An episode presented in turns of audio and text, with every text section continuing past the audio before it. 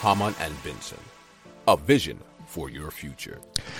Plans for an Australian super hub focused on the wind, solar and green hydrogen production are taking shape, with those involved hoping it will start producing electricity by 2027.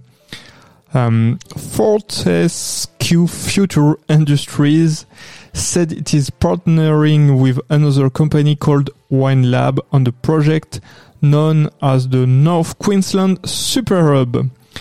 FFI said the hub could generate more than 10 gigawatt of wind and solar power and support industrial scale production of green hydrogen.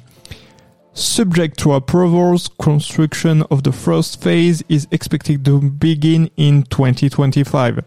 FFI CEO Mark Chinson said Australia's natural resources, including solar, wind and land-based energy, were unmatched in terms of potential for green energy production and green hydrogen in particular.